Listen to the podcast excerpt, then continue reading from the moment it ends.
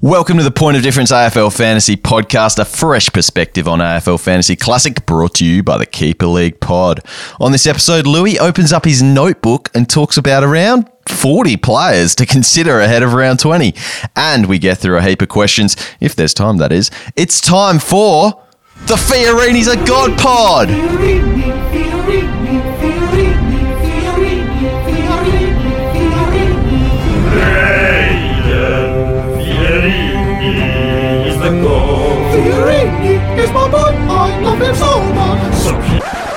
Come on, Darcy. It's the Pod Pod, mate.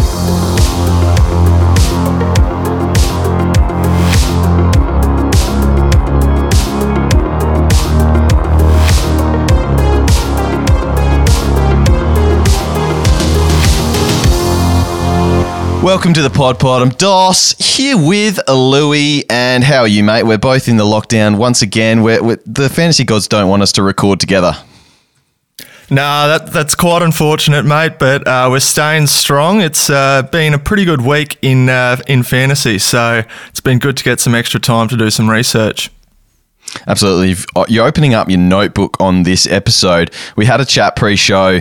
I was like, Lewy, so you got the uh, the Delish dozen uh, good to go for this week, mate? And you're like, what, what's the Delish dozen? Uh, I've got I've got about forty names in my notepad. So instead of that, we've uh, we'll certainly mix in a few of the names that you've given us on the social medias for our Delish dozen. But you've got a stack of names that you want to talk about ahead of round twenty, and it sounds like you've had the week off to refresh after um after last week we had those special guests on Lewy. But you're back ready to fire.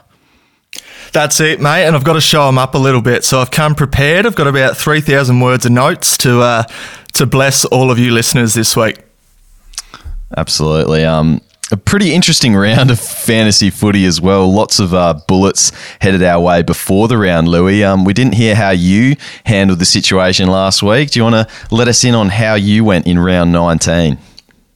Yeah, not too bad, mate. Unfortunately, uh, two rookies came onto my field. So that was Finlay Macrae and Trent Bianco. And that was off the back of uh, obviously Mills and Green being, um, well, not suspended. They were, they were missing a couple of games with COVID. So that was unfortunate. But um, off the back of that, still, I actually scored all right, mate. So I scored 2,193. And it certainly could have been a lot worse or a lot better with Pendles too, mate. What about you? Mate, I had a pretty outstanding week from my uh, my position way back in the rankings. Somehow had a donut mixed in there and still had a 22-33. So how did I outscore you with a doughy, mate? That, that's nuts, mate. You, you must have had some massive scores across the board. The tides are returning. Dossy's on his way back to a hat. Uh, he's heading into hat territory now. The Hilux might be mine still, Lewy. Um, all right, let's get into our nailed it, talking about all the big scores I had from the weekend. You heard it at the top of the show. Brayden Fiorini with a 142, and he was my vice captain, looped him in for the big C. Oh, it's good having him back. And Stewie so Joe, um, mate. you know, Stewie Dew's just learning that, you know, should have been there all along. I want to give an honourable mention to his teammate too, who graced my fields. Uh, Jeremy Sharp with 112. Uh, that's back to back monster scores for him. And uh, again, uh, looking at the selection pattern at the Suns, wherever these guys been all year, they're they're absolutely fantasy guns and pretty good footballers too, Lou. Yeah, definitely. And and Sharp, he sort of came out of nowhere. Kaes gave everyone the tip, and I think he's gone two tons in a row. So that's a nice little rookie to have jumped on. And what's he about? 470k now. He's he's jumping up in price. Bloody Jack Lukosius for me too got one seventeen. It was all the Suns. I just got to you got to stack those Suns at this time of year, uh, Lou. But how about yourself, mate? Who'd you nail this week? Oh, look, I've got to give credit to Finlay Macrae because unfortunately, uh, just with a couple of my DPPs, I was I was basically forced to to field a rookie and not loophole one of them, and I had a choice between Bianco, West, and Macrae. And and stupidly enough, or cleverly enough, I actually chose Macrae, who was the top scorer out of that bunch. So him giving me a 71 at F6 was very handy and, and probably not too far off of what uh, Toby Green would have scored anyway. Yeah. What, what about the uh, negative side of things here? Uh, we've got our failed it. I'll talk to you about mine first. And I'm just going with the fact that I got a donut. So I'm not going to obviously um, get annoyed at someone being being an out when they're ill, like Josh Treacy was on the weekend. It was more the fact that the Fox Footy coverage didn't let me know he was a laid out till ten minutes into the game. I don't know if you noticed this. They oh, didn't. Mate, they, they probably didn't. don't even know who Josh Treacy actually is when we're talking about the Fox Footy crew. So uh, oh. obviously not a Victorian player. So um, out of sight, out of mind. That one. Look, I mean, it was just shocking for me, especially because after they announced it, this, you know, after they actually did announce it, after the game had already started. Oh yeah, by the way, uh, he was a late withdrawal. I checked, you know, I checked the um, the fantasy, uh, the AFL app as well. No late changes was the original call. Apparently, it happened right before the bounce, so it was a genuine um, late late out. Um, but even still, I mean, I could have really used the the Treacy's uh, 25 this it week just sickness. to boost me up the rankings a bit more. Was it not sickness, Dossy? It was sickness, yes. That's a strange late, late out then. Well, Cam had an interesting theory, which I, I, don't know if he I don't know himself. if we should. I was going to say, Were they wearing the white grace. shorts? Was it an away game? anyway, uh, it, it, probably didn't have too much impact as I didn't. Uh, I don't think I had an, a bench player that actually played in the end, so wouldn't have uh, wouldn't have mattered, Lewy. But it was frustrating at the time, and that was a failed it on the coverage's behalf. Lewy, what about your failed it for yourself? Look, Dossy, I didn't really have a standout favourite, so I thought I'd just throw the blanket over uh, Merrett, Walsh, and Taranto, who all dished up between pretty much 60 and 75, which is just not good enough when you're when you're paying sort of 800k for these blokes, and and they've been your best scorers all season. For so for them to drop that in the same week on the same day, uh, just about was was pretty poor. Yeah, disappointing, and um, I guess maybe you're going to talk about a couple of those players um, coming up, Lewy, as, as potential guys in your little notepad potentially. And there's some people that are asking about him on the Twitter questions if we do get a chance to get to those as well. But we don't have a heap of hot topics this week. Um, obviously, we just want to hope that everyone out there experiencing um, any lockdowns around Australia as well. We, we always send you our love from the Pod Pod family here. Um, we, we've just been in a little little tiny one in Adelaide, and hopefully here everyone here in Adelaide um, is going all right, and also that we're sort of out of this situation soonish. But everyone, obviously in Sydney and, and elsewhere in Australia, experiencing these times, we we hope you're going all right, and we hope that fantasy footy is um, providing you an outlet. Um, but my hot topic for the week on a, on a on a funnier note here, um, forget Alex Rance, Lewy on the weekend making his long-awaited return for the for the Bombers in the VFL as a top-up player. There was another player of serious interest that I noticed suiting up for the for the Bombers in that same game. Mm-hmm. Caristi, Christian Burgess played for the mighty Bombers in the VFL as well. Unsure of the relation, but I'm definitely certain he's uh, destined for greatness. And uh, gee, that must be a slow news week, mate. Kristen Burgess. No, love uh, Anyway, if you do enjoy your weekly podcast, uh, join up to be a member of Pod Pod Plus for an extra weekly podcast recorded on a Wednesday night with five-time top 100 finisher, the Statesman. Uh, plenty of people searching for a hat in there, and if you are as well, uh, jump on in and join the Pod Squad. We'll be answering all your questions on the run home. Uh, you get to enjoy join the exclusive Pod Squad Facebook group as well to throw around your trade ideas and brainstorm with other Pod Pod Plus members. Plus, you get a shout out on this podcast, and we do have a new uh, member this week, which I'll have to go and get my notes for, Lewy. But I want you to start off with your first player in Lewy' notebook because we need to get cracking. We've got a lot of players to discuss here.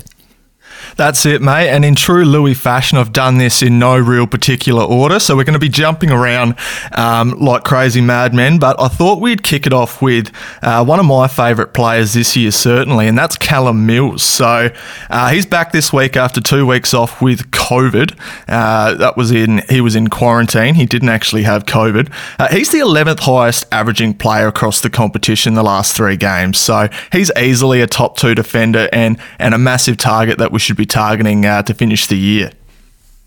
Yeah, no arguments here. He's an absolute jet, um, and there's certainly that spot for him to slot straight back in with them. Rolling with uh, the Rowbottoms of the world the last couple of weeks, still playing some really good footy, but Mills is absolutely established in there, and he's going to come back in and absolutely brain it for the last few weeks. Um, the shout out that I have to give for the new Pod Pod Plus member is Alex Naum. Alex Naum. Hopefully, I'm pronouncing that correctly, but thanks very much and welcome to the pod squad, Alex. Let's get to our next player in Lewy' notebook. It is Lachie Whitfield. He did his traditional thing. He didn't quite get to the 190, which he did coming off injury uh, a year or two ago, but he did come off a very nice showing his season high this year. Yeah, that's it, mate. We know the ceiling that Whitfield possesses, and that 132 means that he probably hasn't dropped in price as much as what a lot of coaches would have hoped, but he's still priced under an average of 100, and Lachie Whitfield hasn't not averaged 100 since 2017. So, um, at his price, at what he's shown he he has done after a concussion, I think he should be one of the one of the main trade targets this week. Yeah, um, especially with um, with some unknowns in the roles around some other players. Like, I mean, I think I don't know if you're going to talk about him, but Tim Taranto on the weekend, bit of a bit of a role change seemingly for his poor score. That's something you don't necessarily these days have to worry too much about Lachie Whitfield, although it was something we had to worry about in the past. Yeah, Whitfield is just such a plus six merchant and a seagull on the outside of packs that I think he's he's someone who I'm quite comfortable seeing sort of score 90 plus um, at a minimum for the rest of the year. So at his price, like I said, um, low risk, high reward, I think. Yeah, and that round 23, even 22. He's got a couple of really nice matchups to finish the year. All right, Lou, who's next in the notebook? It looks like it's Jakey Lloyd. Yeah, three defenders to start off, and uh, Jakey Lloyd got off to a slow start, but if he maintains his last three average of 105, then he's well and truly a top six defender. So um, he's had some injuries, he's had a he's had his role changed around a little bit, but he presents serious value at his price, and with what he's capable of, I think he's another one who, uh, if you can't get up to some of these other big dogs in defence, then Jake Lloyd's definitely your man. Yeah, what I'll say is, um, yeah, I'm super, super interested in Lloyd. I think what I said to you off air was I actually noticed this game because I was watching closely, um, had some investment with the misses again in, in a cheeky DFS, um, single bullet in the DFS, and was noticing that Jordan Dawson, who I had in, in, a, in a lineup there, was back in defence right when I needed him to play on the wing. So for Lloyd to still um, ton up with the added um, Jordan Dawson back there, and he did take a couple of kick ins, Dawson as well. So that was really positive signs. I think you took it as a positive. I was sort of like, oh man, Dawson's back there, but he still managed to ton up, was really looking creative as he always does back there. Yeah, for sure, mate. With these things, sometimes it can go either way, but uh, what we saw from Lloyd, even with Dawson in the side, is that his floor wasn't actually punishing coaches anyway. So if there's upside there, then I'm willing to take it the next player in your notebook, a bloke that we all know and love in the fantasy community, Tom Mitchell. Look, mate, Titch does as Titch does. So 124 average in his last three and five games, respectively. I think he'll average this to the end of the season. So you're getting what you pay for at his 883k price tag. And, and there's not much more to be said about Titch. We know who he is. Yeah, and at this point, you think um, if people are frustrated with captain scores that they're getting week to week, he's almost a lock and load at this point. He's it seems like he's Absolutely. past that point where he, he's um he's going. You know, as soon as I say this, he'll pump out a seventy this week. But it, it seems like he's past that point, and he's just consistently delivering week in week out. So agreed, absolute beast, um, as we all know. Sammy right, Walsh. Dossy. Yeah, moving on to Sammy Walsh. He had the 72 on the weekend, which uh, did put him in my failed it. It was extremely disappointing, and we always knew he was going to cop attention for this matchup. We just didn't think it was going to be uh, a 72. Uh, his previous scores before that, though, Dossy, were 123, 128, 132, and 155. So we just have to keep the faith here. Uh, I think he's going to be a top eight midfielder, but that being said, slight flag. Uh, uh, versus GWS in round 23 because we saw that GWS actually put or rolled the tag back out on the weekend, and they certainly could again in round 23 with Walsh.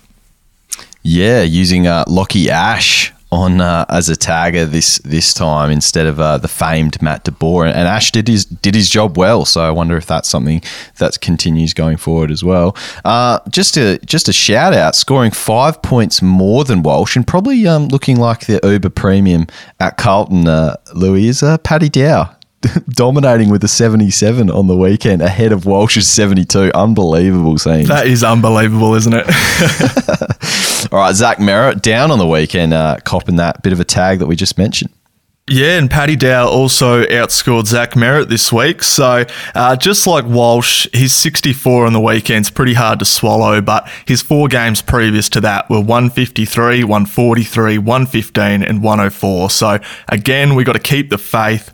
Uh, this low score may just be because of a slightly different midfield mix with Shiel returning, as well as his partner in crime Parish getting a little bit of a tag, which probably would have taken some of those plus um, sixes from him because obviously Parish go- goes in and gets the clearance and distributes. So I think that sort of played a role in it, but I wouldn't be too worried about um, 64 on the weekend. Keep the faith. Yes. Yeah, so that that was actually I that was probably the one game I didn't see on the weekend. So it was actually Parish that copped the Ash tag, and Zeret was roaming free, but just couldn't get his hands on the pill. Yep, pretty much, and had had a really really slow last quarter too. Yeah, brutal. Um, next player to talk about, Clayton Oliver. I reckon you brought him in at the sweet spot. A lot of people did. Uh, he was nice and cheap a couple of weeks ago. Now he's absolutely smashing it. Look, mate, he's actually been remarkably consistent. So we say that, you know, maybe a month ago he was a little bit out of form, but his lowest score for the year is only 80. So his highest his highest ceiling game is actually 155. So this suggests to me that not only will he be a top 8 midfielder in your teams, but when he has a stinker, his floor's not actually going to hurt you as much, hopefully.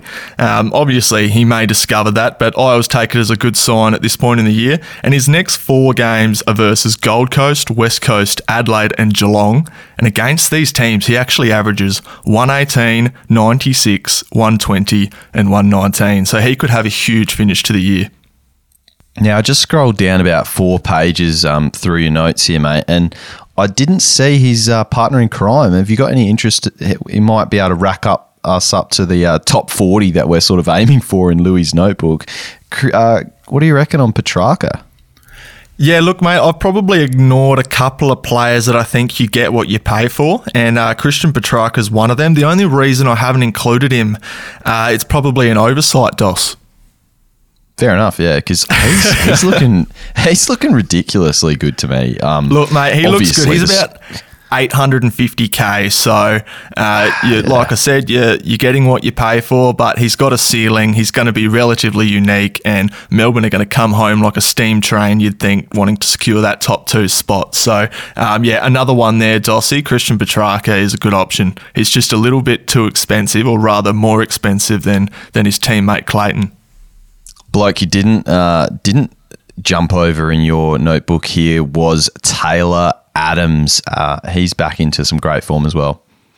Yeah, look, mate, he's been in good form, but he hasn't had that giant ceiling game besides a 131 versus Richmond about a month ago. So, looked like he was going to go close to that again versus Port before copping a knock in the second half, and he only got three touches in that in that second half as well. So, as an owner, I can tell you he spent plenty of time on the bench being looked at uh, just about every single game, sometimes multiple times.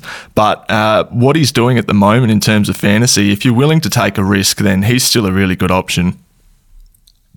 Talk about uh, your boy from last week. I don't think you ended up going there, did you? But you, you certainly wanted your thoughts heard on last week's show, and that's talking about Cam Guthrie. Yeah, mate, he's coming in for me this week, probably. Um, I, have got written down here, Dos. I think he's Touk Miller light. So he's about 750k, 200k less than Touk Miller. Feels most stat lines and just despite his low time on ground average, he, he works pretty hard at every contest, which is how he gets his score. So that's kind of why I've named him that. At his price, though, he presents great value with a good ceiling. He went 153 back in round three this year.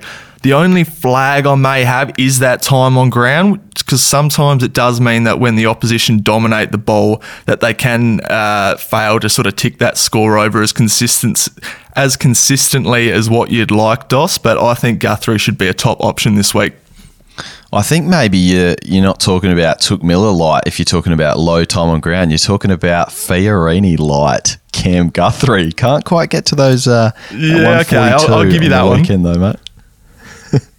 uh, although he did get to 153 in round three. So yeah, no, he's uh, he's a great option as well, and um, looking like Lewy' trade target if he can bring him in and no bullets uh, emerge for you this week, mate. Um, Gawny, you just want to touch on him. Pretty pretty easy uh, option here.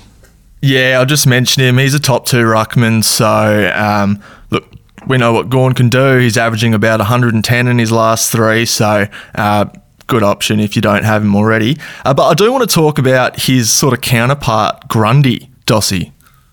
Yeah, um, probably not the ceiling uh, games that people would have been hoping for, trading him straight back in and doing anything they could um, in their team to get him back in. You know, people were holding guys like uh, Riley O'Brien, maybe a Shawnee Darcy if you were that bold to go across to him, and you probably, you know, you might have even lost a few points over the last couple of weeks.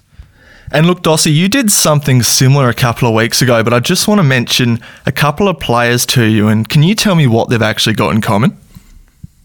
Okay, go ahead. All right, Tim English, Tom Hickey, Sean Darcy, Rowan Marshall, Todd Goldstein, um, Toby Nankervis, Scott Lycett, Riley O'Brien, and Peter Wright. Peter Wright. Um, what, they've all scored more points than Grundy in the last three weeks? Two weeks? In the last two weeks, yep. So since that 139 versus might have been Carlton a couple of weeks ago for Grundy that ceiling game. Uh, he's he's only betted those two those uh, couple of ruckmen in his last two games. Dossy. Peter Wright, get around him. Look, before that though, Dos, um, Grundy was going 118, 99, 139. We know how good he is as a fantasy player, and I'm not going to convince anybody not to pick him, but just consider what other areas of your team may be leaking points more at the moment. Yeah, absolutely. That's that's a fantastic point, and I think uh, even though I was very, very nervous about doing it, I was one of the people that had Riley O'Brien and just stuck with him because I, I did say, like, gee, I think there's a few other areas of interest that are leaking in my team. And at the time, his break even was that high that, you know, even though he nearly killed you that week with the 130, I've been lucky enough to um, to avoid those next couple. But um, what do you do? You see anything, any other warning signs, or is it is it simply just are they playing him a little bit too much forward and, and giving a bit of a run to the young guys and that sort of thing? Oh, look, mate, I think he's just not in the best form that we've seen, really. Uh, there's nothing that really suggests to me that, that something's wrong. He's spending a bit of time on the bench, uh, but no real more than usual. Uh, and he's having big quarters too, mate. He's, he's having like 50 point quarters and then going silent. So I'm not sure anything's wrong. I think it's just a, a bit of a coincidence at the moment. Yeah, and it is always funny when we talk about um, guys that are out of form, still scoring, you know, 105 in their last three and stuff. That just shows you the greatness um, that Grundy has been for us in the last few years. But yeah, no tons in his last two week, two weeks. Interesting stuff. He should bounce back though against the Coasters. Oh, he's got a great run home here though, Lou. He'll be fine. Nick, is Nick Nat a tough matchup this week though? Um, averages 97 versus him and 100 at the MCG. So might be okay. I don't know. Yep. It, hey, if Riley O'Brien can run, you know, run Nick Nat around, or or so he reckons, surely uh, the Grund can. All right, let's get on to your next player, though, mate. You've got uh, a man that I've been jealous of for so long, and and um, you've rightly put here something that he possesses that it should have been first into my team based on this alone. It's Aaron Hall, mate, and he's so bloody thirsty. I was watching him on the weekend really, really closely because I actually put the C on him. So every single touch he got, I was there cheering him on. And you can actually see him in the background when, when another player takes a mark, pretty much demanding the backwards 45. And I, I just love that, mate. It's it's full arms stretched out, almost backwards behind his head, uh, screaming for the pill. and, and we got that question a couple of weeks ago about who the most observable thirsty player is, if you want to phrase it that way. And I actually think yeah. it is Aaron Hall. I'm changing my mind. He's up there. He, he's certainly a thirsty operator. There's no doubt about that. Um, it's funny though seeing the um, the opposite of thirst. There's a couple of guys. and this is just me noticing it on the weekend. A guy that I have mentioned this show already, Jordan Dawson for me. He could be such a great fantasy player, but there's the opposite of thirst, Lewy, and waving your arms around for the for the pill when when you want that thing they're pointing to the next best option. It's like, oh, go over there, over there, pick him, go kick to him. That is the opposite of thirst. So if you see that, that's a warning sign for thirst. You, that's not allowed, Lewy. You can't be offering the options for where to kick next. It's it's only to you that we want it to go. That's it, mate. That just means he's a team player, and we don't want that. Absolutely not. Uh, your next player talking about here, Joshy Kelly, the skipper for GWS, leading him to victory. Yeah, mate, and he didn't seem hindered by his ankle on the weekend at all. So, um, mm. obviously, you didn't catch that game, Dossy, but um, when fit, Josh Kelly, I think he's someone who's going to average 105 plus, and let's be honest, yeah. he's streets ahead of the other forward options we've got available. So, um, it's a blessing we've him. got him even available there for sure because it. it was strange that he was playing there to start the year. He's an absolute gun mid, and I think both of us um, were incredibly excited about him picking him as a potential starting option this year as well in the midfield. So, um, yeah, he, he's he's just a, a must have forward. He is Dos, but we do just in the back of our mind we have to we have to remember that he is playing a little bit sore. So if you're bringing him in now, mm. you're bringing him in at your own risk because there's every chance that potentially maybe GWS don't make finals. They put Josh Kelly on ice. Maybe he pulls up a little bit sore after this week and misses a game. Uh, maybe he does become that late out. Who knows? But uh, no, just flagging that obviously he is playing with an injury at the moment, even despite how how well he's scoring. Patrick Dangerfield, a bloke you said might have already hit his uh, massive ceiling game for the year. You still were very keen on him, but he looked very good yet again on the weekend.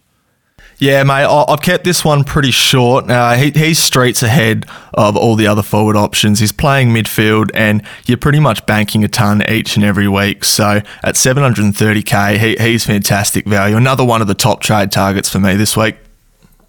Yeah, super, super cheap, really. Um, looking at that price compared to some other options. Um, Jordan De Goey finally came slightly back down to earth, but still got a 90, and he's also looking like a great forward target for the run home. Yeah, and we've spoken about Jordan De Goey enough this past month. I just really wanted to give him some credit though, because he's averaging 110 and 112 in his last three and five weeks, respectively. Which, if you told me that way back in what round round 10, even I'd call you crazy. So, uh, just got to pay respect to that. And at his price, he's still really good value. That being said, I'd probably rather danger. Yeah, I, I, think it's funny though, isn't it? Um, even though we when we picked him in our starting team, this is exactly what we were hoping for. But this was probably the upper end of our expectations as to, you know, oh, Christian Petracca did do it the year before. Um, and we saw him sort of develop into that amazing midfielder, or was it two years ago? We, we saw that kind of breakout from being a forward into that midfield. De Goey kind of like, yeah, okay, he, he might be able to do the same. I didn't see him actually being this fantasy relevant. Um, I was hoping, you know, a 95 to, you know, 95 would have been sort of that yeah, upper end pretty much. And if he's pushing the 105 plus, um, and even the 110s, that's uh, that's outstanding. Um, especially just that game plan, I think allowing him those marks around the ground is really beneficial to his game. But yeah, I think, like you said, we've probably talked enough about him, and uh, we'll talk about Lachie Hunter. Yeah, and what a nice little vein of form he's in, Dossy. So he's had a bit of a disappointing month. He's been on the trade target for lots of coaches, but he has rewarded us in the last two weeks, and he's actually given me enough faith to believe that he's someone that can stick around to the end of the year if he can maintain this. Yeah, like I'm, I'm. It was surprising that he wasn't doing this earlier. It's uh, it's been a weird one for Hunter. Remember, I mean, it was a smaller sample last year, but our basically our top averaging player that played more than um, a Dunstan game. Yeah, pretty much, mate. What's he dropped? Probably thirty to forty points on average. I'd say. Um, Huge. Look, yeah. if you're considering if you're considering bringing him in, uh, I certainly wouldn't do that. But if he's still in your side and he's your worst player, I'd, I'd be looking to offload. I'm just saying that the recent form is rewarding you a little bit, and there's potentially a chance that he can finish the year strong and be a, a top ten forward.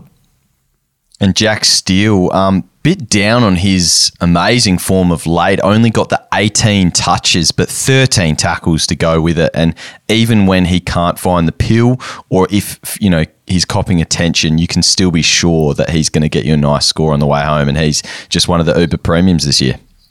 Isn't that nuts, Dossy, that you can have the ball 18 times and still score yourself a 130 plus off the back of 13 tackles? Unbelievable. The next highest tackler on the ground from memory was five as well. Like that's how much that's how much better he was doing at getting those hugs. That's it. And with Saints pushing to make the eight, I can see Captain Steele just busting his gut every single week with plenty of tackles to really solidify that ceiling. And I think he's going to find the ball more times than not, more than 18 times. So uh, just like Titch, uh, 950k, you're probably yeah. getting what you're paying for, maybe a little bit less. But though. I quite like his ceiling. And like you said, he's a genuine captain option every single week. Yeah, nine fifty might be just a bit too much out of Dossy's price range for this for this run home, though. That's uh, an exquisite price tag. Uh, Touk Miller, another bloke with a monster price tag next to his name, but far out. He's just just been unstoppable this year. Mate, and I love Touk Miller, but it's funny. I've actually gone the other way to to steal on Touk Miller, and that's look. I'm not going to convince anybody not to pick him because based on form, he's in ripping form. But I always feel with these teams that aren't going to make the finals, that are looking towards 2022, uh, that sometimes they decide to just try a few different things in in the end of the season. And there's lots of kids at Gold Coast, mate. I'm just a bit worried that potentially Touk Miller could have a slight role change, but totally um, reacting to shadows here and, and almost doing a little Dossy prediction myself. But uh, when you're paying 950k, I really need something solid. Yeah, I think, uh, yeah, I, I take your point on board there. I'd just be I'd be thinking more so that uh, a certain man's trying to keep that uh, keep that role at head coaching, and I'd imagine that he's going to just go roll out and try and get a few wins on the run home here. So I, I totally agree in the sense that maybe we see a bit more Noah Anderson in the middle. He's actually been playing a little bit more forward on this stretch home, and I'd love to see him get a forward status for us for, for 2022. That would be um, outstanding. But yeah, your point your point taken there in terms of that. You could do something different, but not when this bloke's in ripping form. I don't think Touk Miller's the one you have to worry about. I think it would be the other guys um, in that team to see maybe if we see a, a Will Brody or something run through there to to see what he's got. I, I do take that into account, but uh, Touk Miller safe for me, man. Yeah, that was the name I was probably thinking of. Like when when do they really start to give Will Brody a go? He's pretty much the medi sub or the emergency every single week, yeah. and uh, he's too good to be playing twos. Well, that's what we've said about pretty much all these players and, and every one of them now. you know, the the the uh, the Fiorinis, the Jeremy Sharps of the world. Will Brody came in as a late um, inclusion on the weekend, played out of position up forward, and still looked like an AFL player. So, um, yeah, it's it's strange scenes at the Suns, but we'll see what happens, mate. But I think Touk Millers of the world. I think he's going to be uh, very safe on the way home. Uh, Jarryd Lyons up at the Lions as well big ceiling here, Lewy, um, and you've got his fixture here is looking pretty juicy as well. Yeah, so he's got Hawthorn, Freo, Pies, and Eagles in the next four to to finish the year. So I think he's a great pod to roll into the last couple of rounds with. But I would rather like a Guthrie type for seventy k less if you unless you're lacking a real VC or C option, Dos. Yeah, that's that's a fair call as well. Um, yeah, you do. it's always like, but he's still got to be. Uh, what is his ownership now? Because you know he's still oh, just pumping him out. It, and, and his name's Jarryd Lyons, so it doesn't at the rise. moment too. Sorry, he would be Brisbane's best midfielder at the moment as well, based on form and yeah production this season. Absolutely, he would have to be up there. Uh, yeah, he'd have to be the number one. Um, Bontempelli's your next player though. Uh, he's been in my squad since day one, and uh, he's probably been one of my best, absolute best starting picks that I've done, and he's been fantastic as well. Yeah, Dossy. Well, maybe you can give us a better idea then. He's been in your side since round one. Uh, how's Bontempelli going for you, and is he still an option? Yeah, it's these guys hitting their just ultra peak, um, like your Christian Petraccas and your Bonts, and ironically, they played against each other on the weekend. But it's these players that have just hit, you know, they've hit this next level. And I think we got to this point, you know, a guy that he's compared uh, to a lot of his career, Bontempelli in Scott Pendlebury. And Pendle's got to a point where it was just like, oh, yeah, I'm just going to kind of roll into a 110 average every season for a few years here and that's kind of where I think Bont's got to now. He's just he's past he's past a point where the, the tag can really affect him significantly. He has the ceiling games when when he does get off the chain, and then consistently 100 plus. And with this dog's midfield, um, they're just scoring scoring for fun. So he's an absolute he's an absolute great option. And I think his ownership numbers. I think I've said this a few times, but if you're scared off by his ownership numbers, I'd probably just look at um, Heff's numbers more than more than his general ownership. Heff does the um, at Heff underscore keeper league. Is it? Um, I'm not sure. I've got to, got to get Heff's uh, Heff's actual Twitter Twitter um, name here. I'll just quickly look it up. But he does the top 100 ownership. So if you're looking for for people that you want to make sure aren't highly owned in the top 100, Heff underscore KL capitals. Um, that's the numbers I'll be looking at because Bont often gets just a lot of selections at the start of the year because he's a big name. So a lot of people that have him wouldn't be still playing. So um, just check those numbers out there. But he's a fantastic option again. And you've picked a lot of fantastic options here, Lewy. But the next player on a bit of a down uh, down game coming off that. So I want to hear your thoughts on Darcy Parish. Yeah, so off the back of, uh, and probably I've thought this for a couple of weeks, but certainly off the back of uh, the weekend just gone, you're not chasing Darcy Parish as an option anymore. If you're an owner, obviously you stick fat, but his last five average of 105 is probably closer to what I think he'll finish the season averaging, which means he's priced at a figure of 113. So there's actually downside if you choose to purchase him now. So, and that's the only reason I'd probably avoid that, Dossy.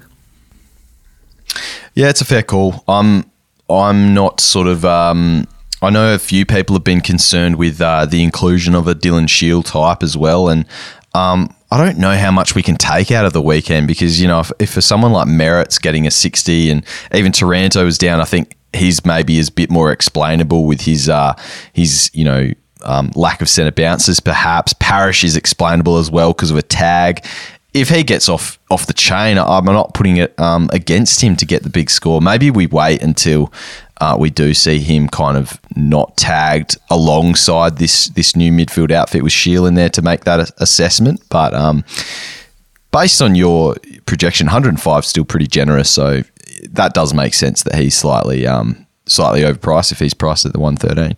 Um, Jack Macrae, you've got a bit about him. He finally uh, had a monster ceiling game again on the weekend.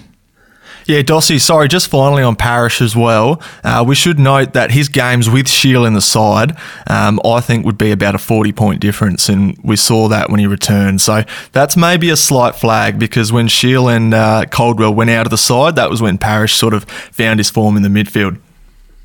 Yeah, check the um. That'd be really interesting this week, in particular, to check the centre bounce attendances. Um, and you can check them out at keeperleaguepod.com.au. Um, the CBAs this week for Essendon would be would be seriously interesting. Um, having, like I said, uh, this is a game that I didn't catch, so um, definitely be keen to see the CBAs for that one. But um, Macrae, Lewy. Yeah, like you said, Dossy, um, he's not turned up for three weeks until on the weekend when he dropped to 138, which is only his fourth highest score of the of the season this year. So if you're looking for potentially the most upside from an Uber Premium, I think Macrae might be your man. He's priced at 112. He could easily exceed that by 15 plus points to finish the year. That being said, if you haven't owned him to this point in the season, you may just want to consider taking him on now. Oh yeah, he's not a guy I like.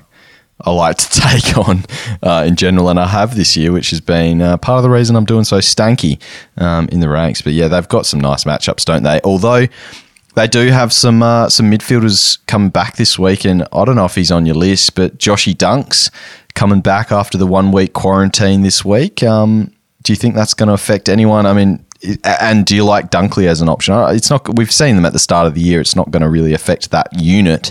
Um, they all, they can all have high ceiling games, but um, I'm obviously interested in Macrae. But if, are you interested at all in Josh Dunkley, given his pretty inflated price? But he's got the Crows, Dons, Hawks in his next three.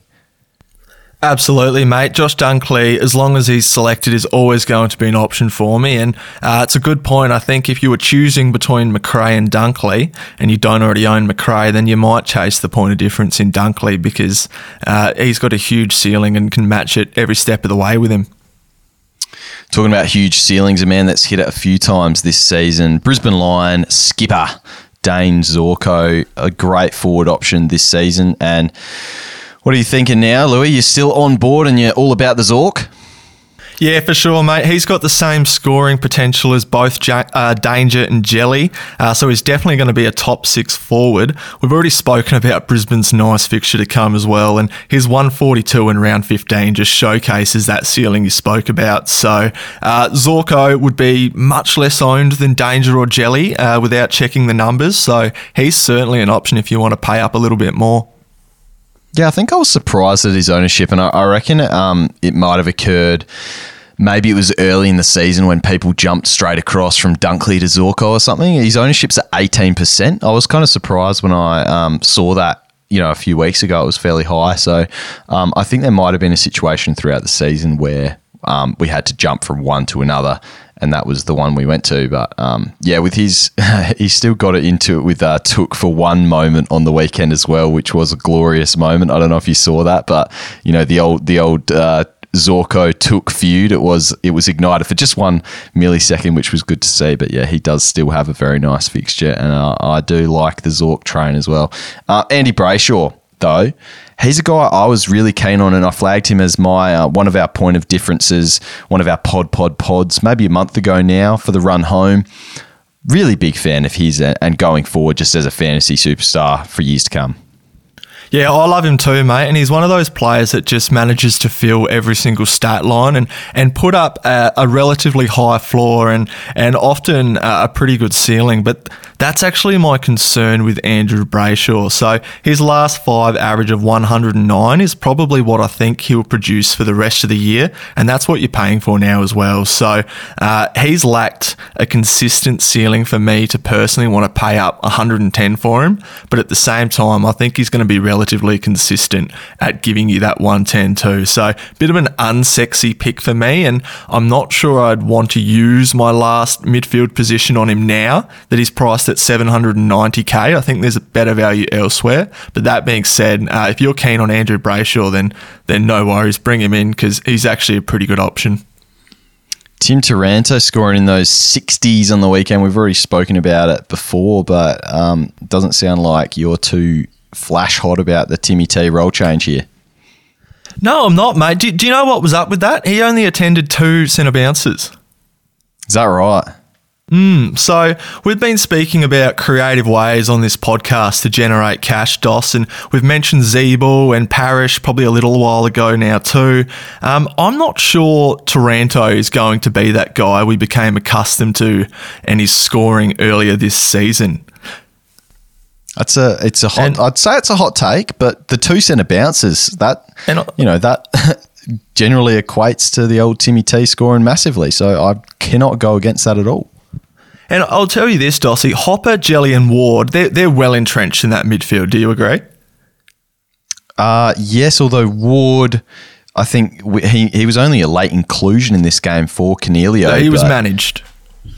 He was managed. Yeah. So it was a so, management thing, and then he yeah, you would in. assume he comes back in. Uh, then you look at Tom Green. What he's got one hand on the rising star at this point. Oh yeah, Tom Green's now I think entrenched in there, especially if they keep winning. So the fact that they won in this, and he, if you're if what you're saying is true, and he got two centre bounces, then that's that is slightly warning signs if you are going to go like you said and you're trying to do something creative. That being said, he did kick three behinds in this game. That's that turns a 67 into just a respectable score. And if we if it was just a one off thing um, to do the tagging job on a player that they needed to shut down. Uh, that could very well change next week, and we could see just Ash completely out of there, which is something that I probably would assume is going to happen before Timmy T loses his CBAs consistently. Yeah, but then you've got, like you said, Captain Cogs to come back in and Matt DeBoer, who is actually the real tagger, to come back in after doing about 35 uh, disposals and a couple of goals the few weeks prior. So he's going to be someone that comes in. Anyway, Dos, I want to float this creative move by you because I think yeah, this is something that could help a couple of coaches. So potentially you can pocket 90k going down to Whitfield from Taranto and then upgrading Pendlebury to Lloyd and have change left over. Yeah, that's that's juicy. It's very juicy. That so one something. half of one half of that trade is a genuine upgrade, while the other could be your point of difference on the rest of the competition if Taranto were to uh, to poorly score in that role.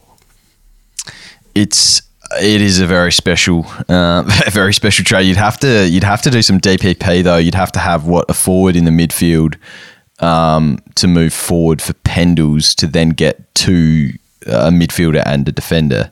Am I correct? I'd be correct in saying that. So you'd you'd certainly have to do some DPP shuffling, but I'm sure you'd be able to find someone um, in that Lloyd range as well that you could you could possibly um, mix into the forward line or something like that as well. So interesting. That's it, Dossy. But that being said, um, some people said the same about Sam Walsh a couple of weeks ago. And although he scored poorly this weekend, before then, I think he was averaging about 140 in his last three. So it can blow up on you.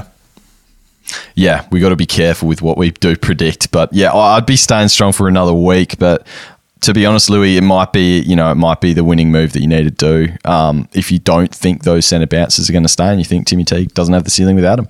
Um, who's our next player? We've got uh, Jy Simpkin talk about yeah, him. Dossy. And if you remember at the start of the season on this podcast, I actually predicted Jy Simpkin to be my breakout candidate. And before the buys, Nice. that was that one was looking pretty poor. I've got to say. I think he was averaging 85, uh, less than what he even did the year previous. But since the buys, uh, he's gone up to 111 average, and I just have to. I just have to say, well done to all the coaches that jumped on when he bottomed out because I thought, gee, that screams trap. But uh, now he's 775k and uh, can conceivably be in your in your top eight midfield for the rest of the year. Yeah, one of my regrets not jumping on him, and I think a few of my mates, including uh, including Cam from the Draft Doctors, and another one, my boy Clevo. Um, I swung them the recommendations of Simpkin when he was absolutely bottomed out, and even you know approved a trade sent to me. I'm like, yeah, mate, that looks that looks really good. And there's, I was so keen on him and just didn't didn't jump myself. And it was around that point when he was in the 600s, and I got to say though, I didn't see it being this ridiculous, um, this ridiculous a run that he's had. Yeah, unfortunately though, mate, at 775k, now it's a bit steep. And when you consider Andrew Yeah. Brayshaw as the same price, that's probably where I'd be going. Yeah, it's it's it's a weird one. But that being said, as well, and the fact that Jed Anderson didn't play a stack of mid in his return as well is probably you know are they going to put him back in there? I don't know. Maybe they're trying to make him um, into a different role as he kind of works his way out of there. The the next batch of midfielders are certainly you'd think that his age bracket's kind of not exactly where they're going to be when they're actually hitting their straps. So I wonder if they try and move Jed Anderson out. So Simpkin could be very well safe, but um, there's definitely a few guys that are vying for a bit more midfield time on the run home, just like you mentioned with your Gold Coast. Um, prediction there as well, even though Simpkin, again, is one of the young core in there that's going to be rolling out for the next few years. Um, Weird one though, Lewy. What about the Roos lately? Just seemingly um, very fantasy relevant with you know guys like Tarryn Thomas averaging hundred in his last three as well. Um, we've got there's another player that's what one you know Jaidyn Stephenson with some monster ceiling games. Ben Seems like Cunnington Roos- just absolutely Cunnington, killing it.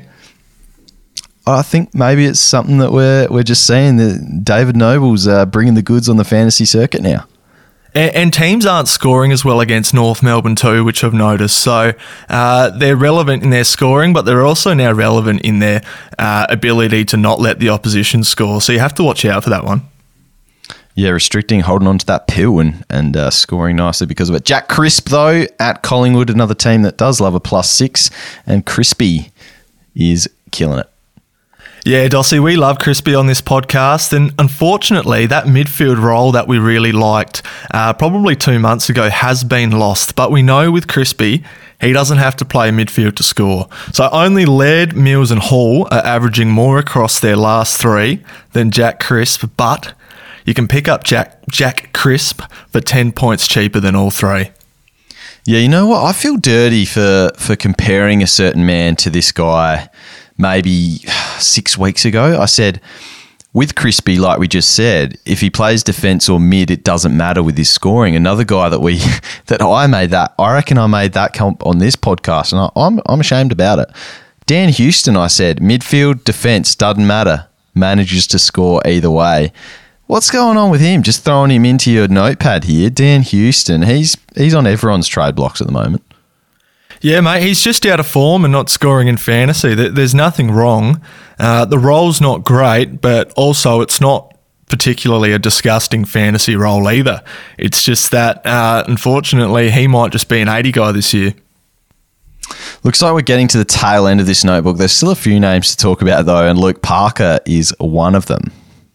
Yeah, not a bad option um, as a sort of bow on your midfield, Dossy. I love Luke Parker. It's great to see what he's doing in fantasy again, uh, but he's yet to find his ceiling probably really since that massive season that he had a few years ago. So priced at 104, uh, it's just a pass for me unless you really like Luke Parker. Yeah, they do. They still have those few nice games though to come, though, don't they? So if you do think he can hit that ceiling as a pod, he's an option. He's also uh, he's like he's got almost to me nowadays. He's got that kind of Jarryd Lyons unsexiness to the name, but certainly not that ceiling of the Lions. So it's kind of like it's kind of like the the the, the flat hundred Lions now to attach to Parker's name. I reckon he used to have yeah, that kind point. of sex appeal to his name back in the day. Yeah, he, he did. I reckon he's only about 27 as well, Dossy. He's not that old, so we're sort of written mm. him off a little bit uh, just because he's had a few down years, but still well and truly a, a, fantastic footballer and, and a pretty good fantasy player too. I wouldn't be surprised to see him sort of uh, bob up and average 110 in the next couple of years somehow. Talking about guys averaging 110 in the next couple of years, Shawnee Darcy, uh, my first pick for 2022. Uh, I'm one of his biggest fans these days, Shawnee Darce. And if you don't have him, can you still grab him though? He's, he's had a few of these niggling injuries the last few weeks, and I might be just putting him in my back pocket for 2022 myself, given given the constant sort of worry about him at the moment. Yeah, the bloke's a total cockroach at the moment, Dossy. It seems like he gets injured, yeah. goes down that into the rooms.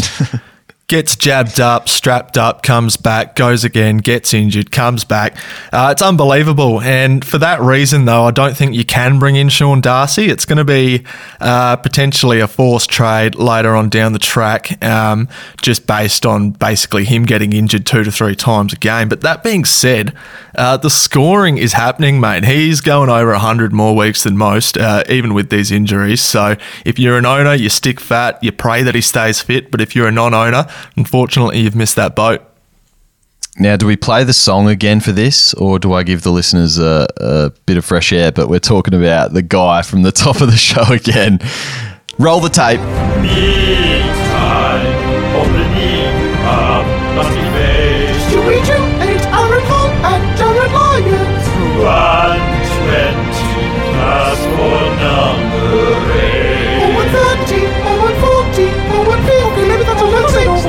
right, Lou, Brayden Fiorini. Let's talk about him. You've got here for me to just go wild on it, um, which I will. Yeah, if, I've just given wish. it to you, mate. This one's for you. You know more about Brayden Fiorini than I do. Look, what I'll say though is to owners jumping on, it's been a glorious ride um, that I've had. I think I grabbed him the moment he um, came back for round 16 against the Tigers. So I've had 101, 113, 109, and 142 in the last four weeks, which has been oh, just amazing from the great man. But what I will say is, though, if you are jumping on, you've just got to expect the ride of the Fiorini because, look, he starts on the bench, so just be ready for that. Uh, it's kind of like the Treloar experience. He used to sometimes just start on the bench and he gets that first rotation. So just be ready for that. It's it's not something out of the norm. He also gets very low time on ground. So he had only 71% time on ground for his 42 disposals or whatever it was, ridiculous. 41 disposals on the weekend, wow, eh. 142. So he just just be ready for that. You're not going to get the high time on ground, but what he does do is just burst scoring, and he he gets absolute racks them up, plus sixes for days. Talk about a guy that it's almost like not thirst with him. It's almost just he's always in the right spots. It's Tom Mitchell esque because Tom Mitchell is a thirsty operator. Let's be honest, but at the same time, you look up and out of the contest, who's there? It's always Tom Mitchell, and it's similar with Brayden Fiorini. Whenever he's on the ground and playing inside mid like he is at the moment, he's just it feels like he's everywhere when he's on the field. He's not always on the field. Be prepared for that. Lewy, are you going to jump? Are you considering him as a great point of difference option for the run home for non owners. Um, and I want you to provide them with the option because um, obviously I'm just way too biased about this bloke. I absolutely love him. I was going to say, Dossy, I was just in total awe there of the absolute passion that you're speaking with about Brayden Fiorini. But Yes, he is an option, mate. Uh, we've seen the ceiling. We've seen um, what he's what he's been able to do the last couple of weeks in a row, and I think at his price, uh, if he maintains that, then he's presenting serious value. And at his ownership percentage, gee, you might be the only owner, Dossy. So um, I think that he's certainly one to consider. He's he's rising up ownership. He was he's only been in the zero point zero percent in the last few weeks, but he's up to one. I think it's rising as well. I mean, with his form in his last three, 121, um, there's a few people jumping on board, and why not uh, join in the fun? Next player we're talking about, though, is Lachie Neale, a bit of a more well known name in fantasy communities, uh, Lewy, but what are you thinking here? It's a bit just not Lachie Neale esque lately. Yeah, Dos, I'm starting to think that Lachie Neale's just not an option anymore. Um, scored 76 on the weekend, and that shouldn't come as too much of a surprise because uh, the messaging out of Brisbane for the last couple of weeks has been that, yes, he's playing through injury, he's going to keep going, but um, look, we're seeing uh, that as a reflection of his scoring, that he's putting up some pretty average numbers, and I'd be a little bit nervous about him having sort of a late season rest before the finals. Yeah. It- it's tough. It's tough with the with the certain injury injury risk with Lachie Neale and the fact that he's still kind of owned by you'd imagine quite a few coaches as well. Um, maybe a lot jumped off though after the the double out kind of thing that he he went through. But yeah, I'm. It's one of the like I'd prefer going somewhere else. I think at this point, but at the same time, we know what he can do at his best. Uh, let's move on though. Andrew Gaff I think he's a great option. Last week was a great option, and just going home here, still a couple of nice games on the fixture. And we know, you know, Gaffy again, he's had a very down year, but when he's up, he's up. Absolutely, mate. And if you're looking for a value mid, then Gaff might be your guy. He's 675k. He's averaging 114 in his last two games, uh, which is thereabouts what we've come to expect from Gaff um, as a seasonal average. He seems to be finding plenty more marks as well. So, as a cheapie, I don't mind taking the punt on him at all.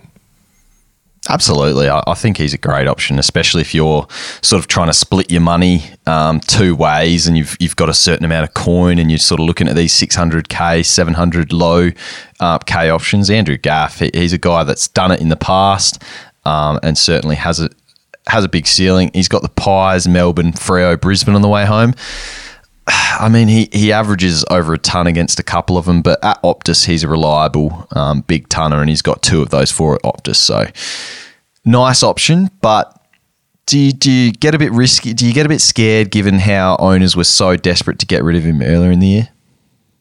Um, I would a little bit, mate, but I think that if you're considering Andrew Gaff, it might be all that you can get up to in which case, then I think he's probably one of the best um, candidates at that price bar, maybe a Jake Lloyd. So, um, look, you, you've always got to be a bit nervous, but that uptick in marks is really encouraging for me. He's going to spend the last couple of weeks at Optus, so I think that uh, he's underpriced by potentially five to 10 points.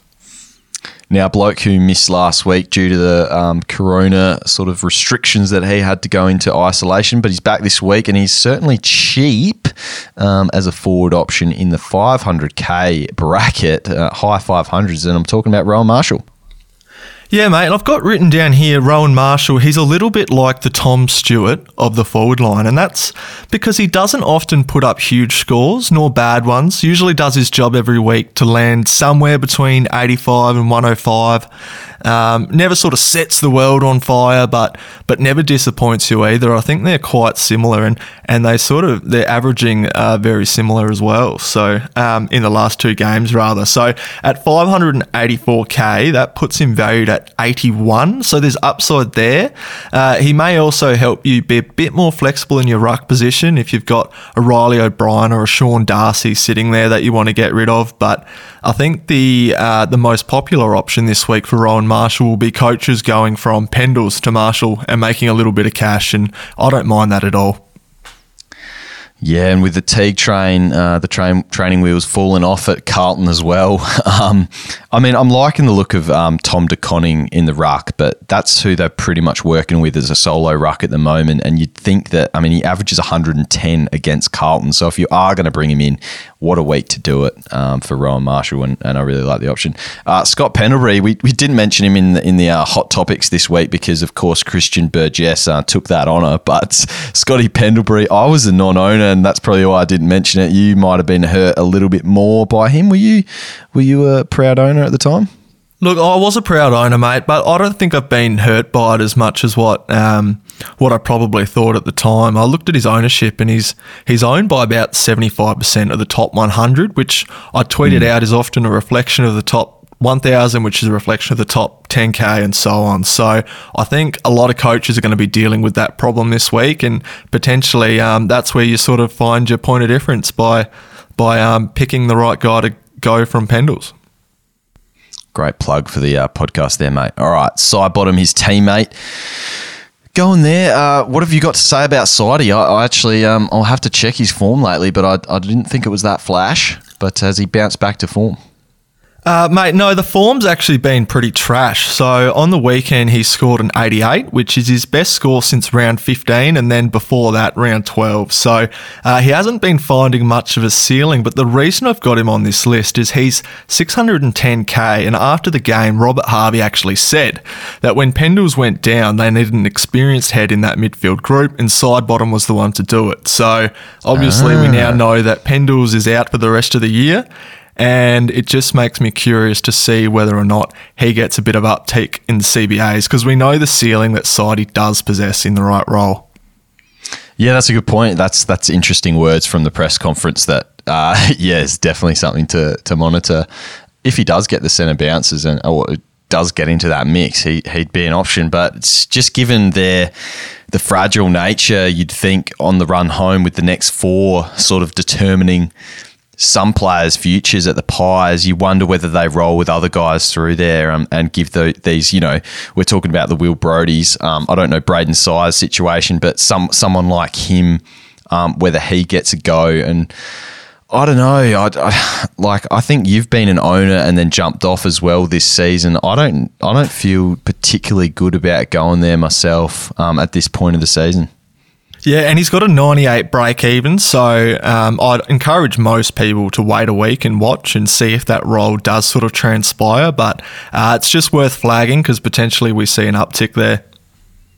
Yeah, I mean, the problem is his next two matchups he might score well regardless. So um, I wouldn't necessarily encourage against it. He's got three really nice matchups in his last four excluding the Brisbane game. So he's got West Coast Hawks, Brisbane, then Essendon. So unless there he is something strange. Yes, unless there is something strange um, where he does get arrested or he, he does get rested, um, not like another Pies teammate, um, and he can sort of make his way through the season, then he's probably actually a very nice option. He's actually under 600k um, there, Lou Dog. All right. Oh, wow. Tim Kelly. Tim Kelly. Yep, I just thought this guy was worth a mention. We've discussed him uh, a little bit over the last couple of weeks. He scored the 90, which at his price, you say pretty much, thank you very much. Um, but if you're strapped for cash, he's still an option at 605k, a little bit less than Gaffy, about 70k or 10 points, which I would say is about on par with what you'd expect um, from the past anyway. So don't mind him as an option with the Pies this week too. All right, Lewy. Now we're getting to we've we've finished the notebook off. Um, a better ending than the real notebook, um, Lewy. But what we'll do now is just quickly go through five rookies. I won't even run the theme this week. We're just going to power through your, your five rookies this week, and then I think we'll wrap it up. And we might just do um, our questions on the Twitter Spaces, I reckon, mate, because we've already ticked over well and truly over an hour. So um, let's get into your five rooks.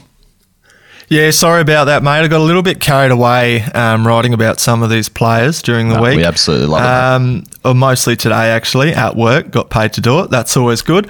Uh, so we look at our rookies here. Uh, Sam Durham has got to be the number one, I think. 222k, really passed the eye test, and he's got a nice DPP flexibility of defensive midfielder. So he's averaging 57 from his only, uh, or rather two games this season with a minus eight break even. So he's going to be someone who potentially can get up over 300k before the end of the year. Yeah, he, he look he's like you said, he's passed the eye test. He's looking like a really good option, and and if you are just doing the one up, one down, he's a nice little coverage option. Should get a game. Absolutely, and uh, very similar. In fact, you could probably split these guys 50 50. There's just a slight cash difference, and that's Connor West. He's a 237k mid. He's averaging 61.5 with a minus five break even, so I don't mind him too. I think he's another one who's going to be up above 300k uh, in the next couple of weeks. Love Connor West as a West Coast man. He's uh, he's looking the goods. Uh, I'll give you one more before a couple of uh, throwaways. Uh, I'll give you Finn Macrae. He's 224k forward mid. He's averaging 34, but that's kind of skewed by some of the sub games that he's had. On the weekend, he scored 71.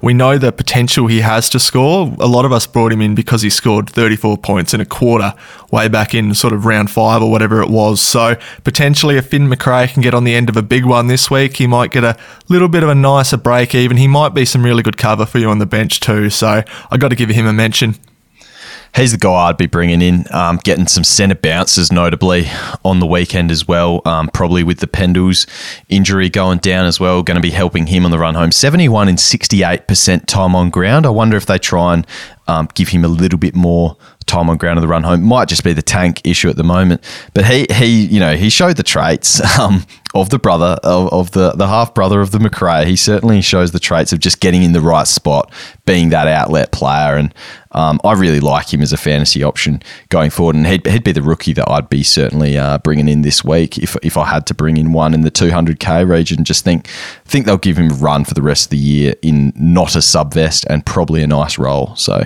I think at 220k or whatever, that's that's going to be nice for you in your forward line.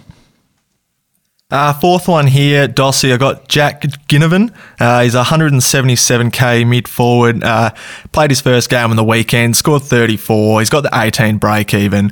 Uh, I just think he's going to play and at close enough to basement price. He's another option I don't mind. And then finally, uh, pretty much just got written down here basement rookies slash throwaways slash loopholers. So if you're trading down to a rookie that you don't plan to use for the rest of the year, maybe you can try and swing things. And I'm not sure if the fixture's been released yet. Just try to swing things in your favour so that you can potentially get as many VC loopholes as you can in that week. So it might be you choose a Gold Coast player because the next three games they have on a Sunday and they're not going to play. So that's just something to keep in mind. Yeah, I reckon maybe we'll do that next week, Lewy, as well, and just looking at the last three games and, and looking at best fixtures and um, sussing out the best players that we can pick there. That might be a really good uh, way to check our um, our pod pod pods. Maybe a point of difference fixture based podcast next week, Lewy. Plenty ahead. Um, at pod pod AFL on Twitter, Lewy, you are. I'm at Lewy AF. And I'm at HK DOS. And uh, thanks for listening to another episode of the Point of Difference AFL Fantasy Podcast. Like I said, um, we'll go on that uh, Pod Pod AFL Twitter at some point and answer a few questions that you've thrown at us. Apologies we didn't get to them, but we love Lewy's notebook and we hope you enjoyed it. We'll see you next week. See you next week, guys. Hopefully in person, Dossy, because I'm getting a bit sick of this Discord stuff.